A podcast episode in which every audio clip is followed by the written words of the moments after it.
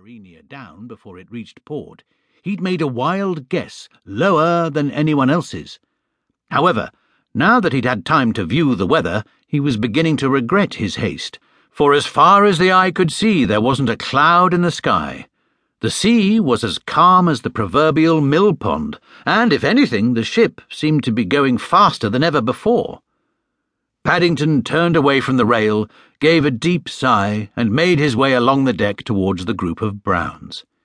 He was a hopeful bear at heart, and despite the calm weather, he still nursed a faint hope that something would happen which would cause the ship to slow down before the next morning. Losing twenty pence was bad enough at the best of times, but when it was your last one, matters became ten times worse.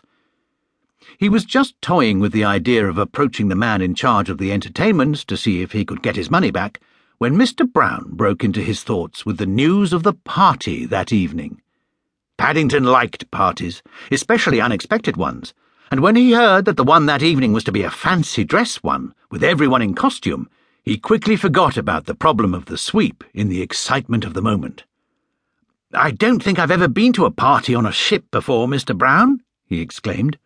Neither have I, come to that, admitted Mr. Brown. I must say I'm looking forward to it. They've got Barry Baird as Master of Ceremonies, said Jonathan. He's the chap we've seen on television. He takes things out of people's pockets without them knowing, said Judy. And he hypnotizes people as well, added Jonathan. Mr. Brown rose to his feet. I can see we'd better go along to the entertainment's office and make sure of getting some costumes, he said. Otherwise, there'll be some long faces tonight if they're all gone. Bags I go as Robin Hood, exclaimed Jonathan. I rather fancy myself as Mark Antony, said Mr. Brown thoughtfully. How about you, Paddington? But Paddington had already disappeared along the deck.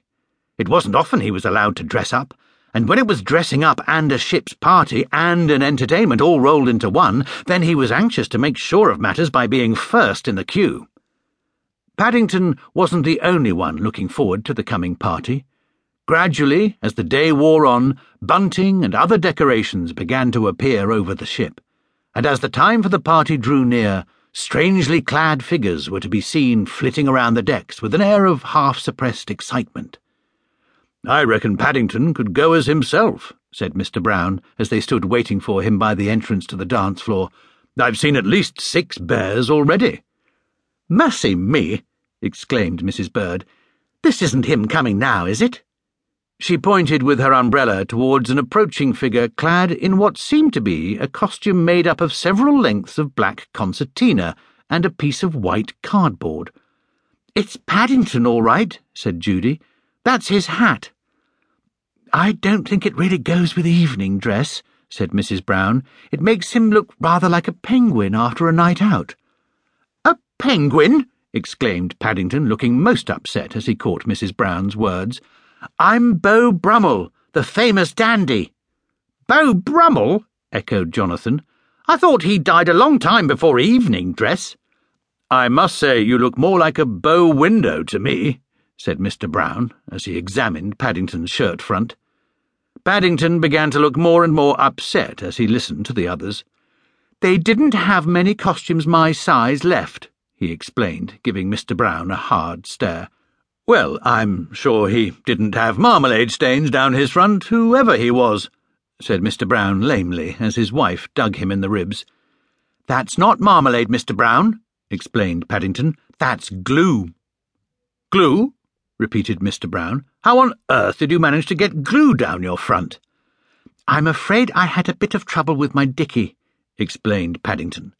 It's a bit difficult with paws, and it kept rolling up, so I had to borrow some special glue from the carpenter's shop.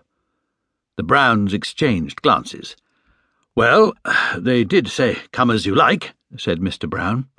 Quite right, said Mrs. Bird as she followed Mr. Brown into the ballroom, and as no one here has ever met Beau Brummel, who are they to judge? I think you look jolly smart anyway, Paddington, said Judy, squeezing his paw as they made their way across the floor in the direction of the band.